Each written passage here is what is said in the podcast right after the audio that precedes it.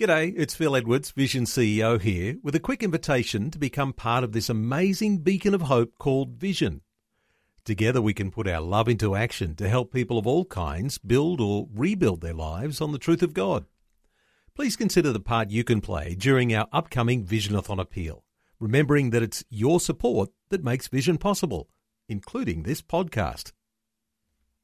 Life, culture, and current events from a biblical perspective. 2020 on Vision. Let's talk about having a healthy relationship with God and a healthy relationship with one another. And interestingly, the way we relate to God often comes back to the way we were raised in our own families the way we think of God as our Father, the way that we are loved by Him, but sometimes we don't feel that love. Sometimes we feel ashamed. Sometimes we feel like we're less valuable. Sometimes we feel rejected.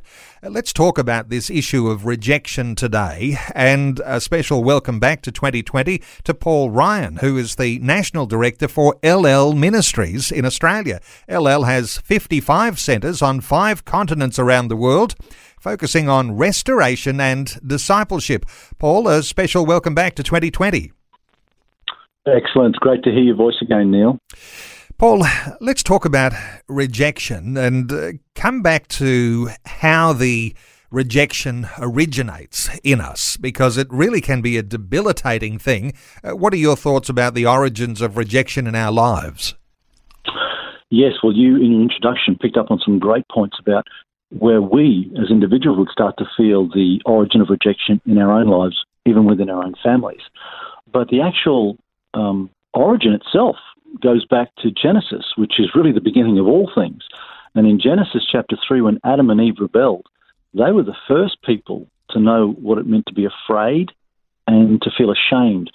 Adam was asked by God, Where are you? And a holy God doesn't ask questions looking for information. Because he's omniscient, he knows everything. He's asking Adam that question because he wants to know if he'll be honest and genuine. And Adam is. He says, I was afraid and I hid. So, afraid, the first appearance of fear in Scripture, and when you hide, you want to cover something. You're ashamed. And so we have fear and shame surfacing for the very first time in the Word of God. They felt rejected. Adam and Eve felt lost. Their actions made them feel like failures and they were unworthy. And today, Orthodox faith would recognize that we all carry the curse of original sin and with that, we can all feel rejected in life when those closest to us don't offer or express love to us in an unconditional way as only God can. That would be the true origin of rejection, Neil.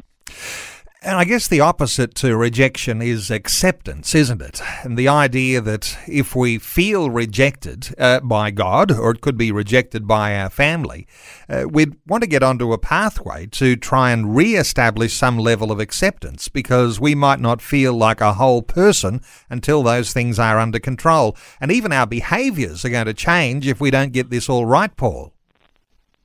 Yes, yeah, very much so. I mean, rejection really comes out of the negative events in life that cause us to lose our understanding of our true value as children of God. Rejection actually steals our identity. Rejection actually causes a loss of security. It actually makes us feel that we're no longer worthy to belong in God's family. And so uh, to look for ways in which, I guess, we need to then replace that rejection with acceptance and belonging, uh, we need to understand we're trying to deal with the fear and the shame that Adam and Eve experienced. And so we need to find ways that we can walk into truth to replace the consequences of rejection, which primarily are fear and shame. So they're the things we're battling against in trying to overcome rejection, Neil. Interesting, isn't it, that when we talk about topics like this, we are talking about injuries we suffer. And, uh, you know, if you and I were having a fist fight, Paul, uh, which I'm sure is never going to ever happen, but, uh, you know, we might be bruised and battered and we might uh, show some injuries. But there are certain things that happen to us, uh, while they are wounds in themselves, they don't have a display of bruises and gashes and uh, blood flowing out of our bodies in the way that it would be if we were having a physical assault. But wounds can go very, very deep, can't they? And uh, steal away something from us that really is our personhood, or the wholeness of the individual. How do you describe the sort of things that people are wounded by when they suffer this issue of rejection? Yeah, great comment and great question in there, Neil. Just imagine if you're growing up and you have parents, whether or not they remain together, whether they're separated, whatever the circumstances are of your life, it's amazing how the enemy can feed lies into us that feed us messages. And if I just use my own testimony, Neil, I was raised by uh, a mum and dad who were married only for a short time. And by the age of three, father had left. And this is not an uncommon story, just usually comes in a different format. And that sent a, a very deep message to me when my father walked out. I remember thinking, I am on my own. There is no one else here to protect me. My dad doesn't love me enough to hang around, and I'm on my own. And it's amazing as a man how wrestling with that throughout my Christian life, as I tried to walk with Christ, in my own heart, I'm buying into this belief system from past wound that was unhealed at the time, that I have to do everything in my own strength. I have to do this on I am on my own. No one's going to help me here. I can't ask for help. No one's going to come and help.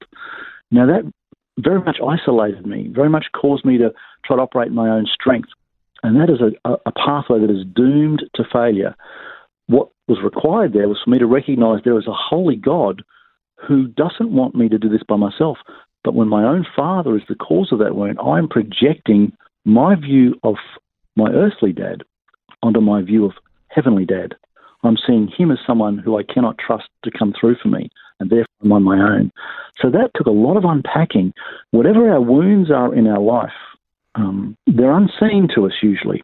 They're below the waterline. We don't recognize them, but often we'll see the symptoms, Neil, of how they impact our life, how they drive our behaviours and cause us pain and injury, and those around us pain and injury that only God could bring restoration to if we're willing to invite Him into that process.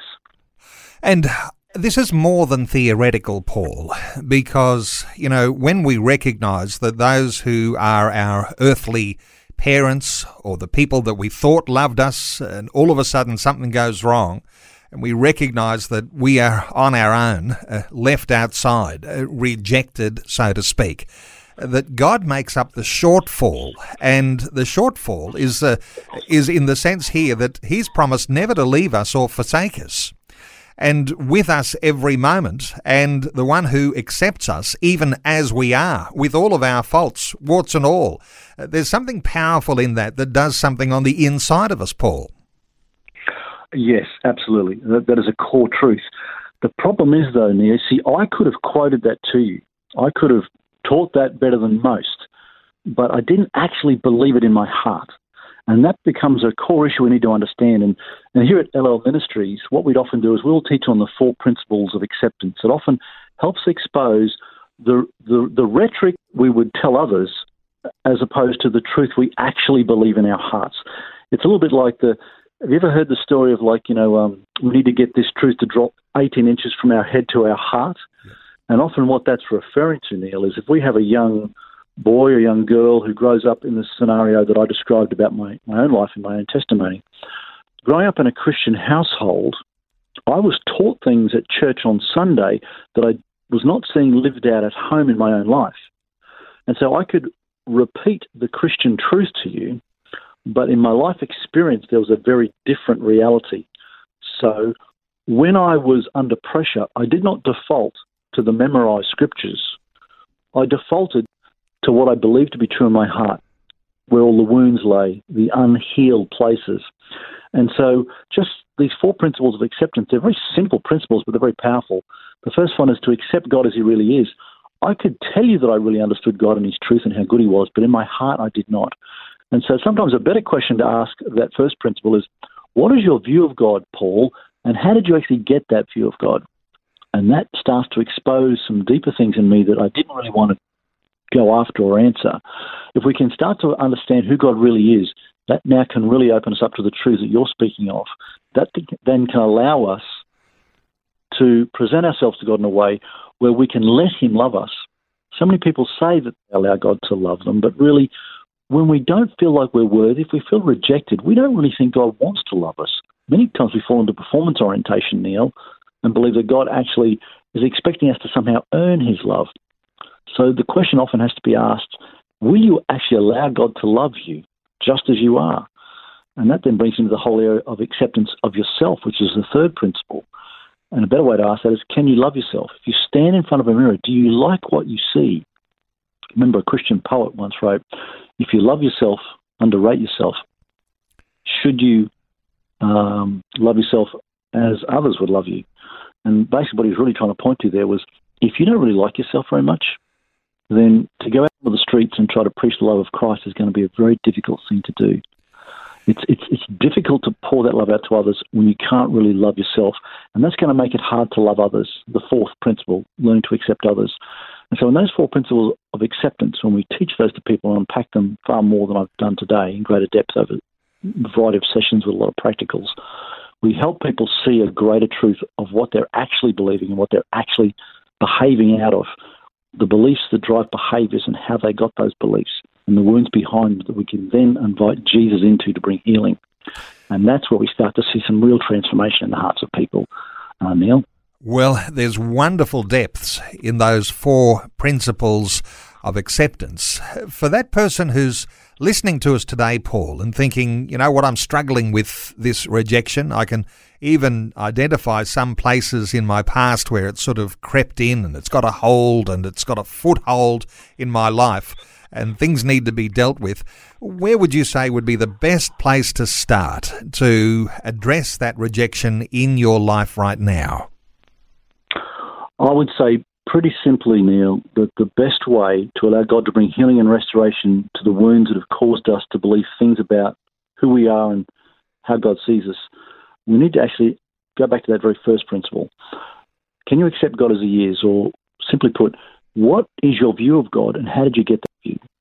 Because what we're really trying to take people on here is a journey of developing a deep and intimate relationship with Abba Father and learning to really understand how He sees us most of our rejection wounds lead us to the point where we don't like ourselves. Events in life have wounded us to the point where we've bought into this message that says there's something wrong with us. But from God's perspective, He loves and adores us. We are precious. He loves us unconditionally. And so that is going to require a journey of unpacking the wounds that have caused us a lot of pain, that cause us to buy into lies that drive these behaviors of where we self reject. And until we go on that journey of learning to see ourselves as God sees us, we will always struggle with rejection. So I think I would just come back to my very first point and finish on this. Until we learn to develop a deep and intimate relationship with Abba Father, where He can communicate to us how He really sees us, we will still continue to suffer the effects of rejection now. Well, I know there'll be listeners now impressed to know that there is a ministry that has a real focus on restoration and and discipleship and uh, Ellel Ministries across 55 centres, five continents around the world. There is an Australian base, and uh, there's been challenges with the COVID 19 shutdowns as well, but there are online courses that listeners could get into today. Let me point listeners to the Ellel Ministries store online. That's how you access online courses through the website. The website is store.com ll.org.au. Now, how do you spell Ellel? E L L E L. Paul Ryan is the National Director for Ellel Ministries in Australia. Paul, thanks so much for sharing these thoughts with us today on 2020. Oh, you're very welcome, uh, Neil, and uh, I trust it's been helpful for your listeners today. Thanks for taking time to listen to this audio on demand from Vision Christian Media. To find out more about us, go to vision.org.au.